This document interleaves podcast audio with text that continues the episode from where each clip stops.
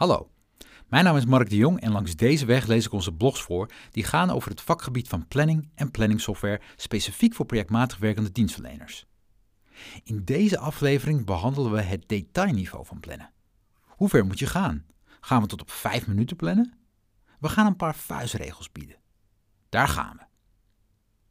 Fijnmazig plannen. Drie beslisfactoren. Het plannen in kleine eenheden. Wanneer wel en wanneer niet.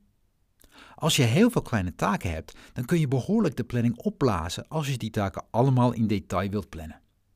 Het risico is dat je dan een dagtaak hebt aan het bijhouden van de planning, zeker als er veel dynamiek is dat veel wijzigingen met zich meebrengt. In deze blog gaan we kijken wat het alternatief is en welke factoren bepalen of je fijnmazig moet plannen of niet. Voor de context is het wel even van belang om aan te geven over wat voor werk we het hebben. We hebben het niet over projectmatig werk, want taken in een project worden altijd in de projectplanning ingeschat en meegenomen. We hebben het hier over allemaal kleine klusjes die medewerkers moeten uitvoeren en zich vaak ook ad hoc aandienen. Denk bijvoorbeeld aan supporttickets en aan incidenten. Of kleine aanpassingen aan een ontwerp op basis van feedback van klanten die even tussendoor moeten. Wat is fijnmazig plannen? Fijnmazig plannen is het plannen in kleine eenheden. Bij onze klanten zien we dat het plannen in halve uren over het algemeen als kleine eenheid wordt beschouwd. Als je voornamelijk in zulke eenheden werkt, dan heb je theoretisch per dag 16 eenheden die je plant. Bij een bedrijf met 25 man zijn het 400 eenheden per dag en per maand 8000 eenheden. Dat zijn best veel items om te plannen en te beheersen, zeker als de planning ook vaak wijzigt. Nu is plannen geen exacte wetenschap. Het doel van plannen is om een inschatting te maken van het toekomstige werk, met een nadruk op schatting. De werkelijkheid is altijd weerbarstiger. Zo is er geen enkel vliegtuig dat exact de uitgestippelde koers vliegt. Er zijn constant afwijkingen, omdat tijdens de vlucht er zich allerlei omstandigheden aandienen die niet te voorzien zijn. De koers, lees de planning, is een middel met als doel om op de bestemming aan te komen. Zodra je te nauwkeurig gaat plannen, kun je makkelijk het doel uit het oog verliezen. Je focus ligt dan te veel op het voorspellen en het beheersen van al het werk. Het voelt misschien goed voor de control freak, maar het plannen van al die items wordt dan een functie op zich en dan sla je de plank mis. Planning is geen doel op zich, het is een hulpmiddel. Het alternatief. In blokken plannen. Een alternatieve aanpak is om alle kleine taken gebundeld te plannen. Je plant dan per week één of meerdere blokken van bijvoorbeeld 4 uur en je laat een medewerker in zo'n blok alle kleine taken verwerken.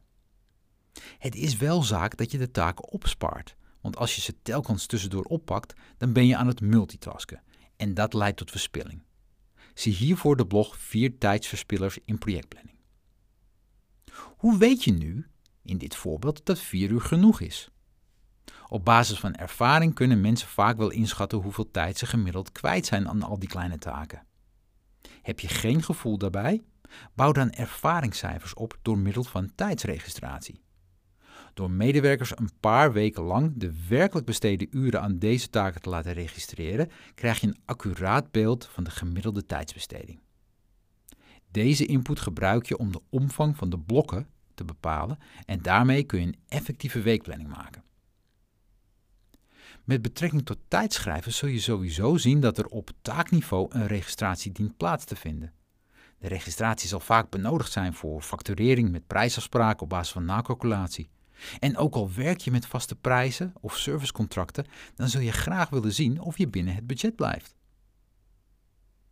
Is het plannen in blokken per definitie de beste aanpak? Zeker niet. Er zijn namelijk wel degelijk kleine taken die je niet op één hoop kunt gooien en dus echt individueel zult moeten inplannen. Het hangt dus van de situatie af. Beslisfactoren.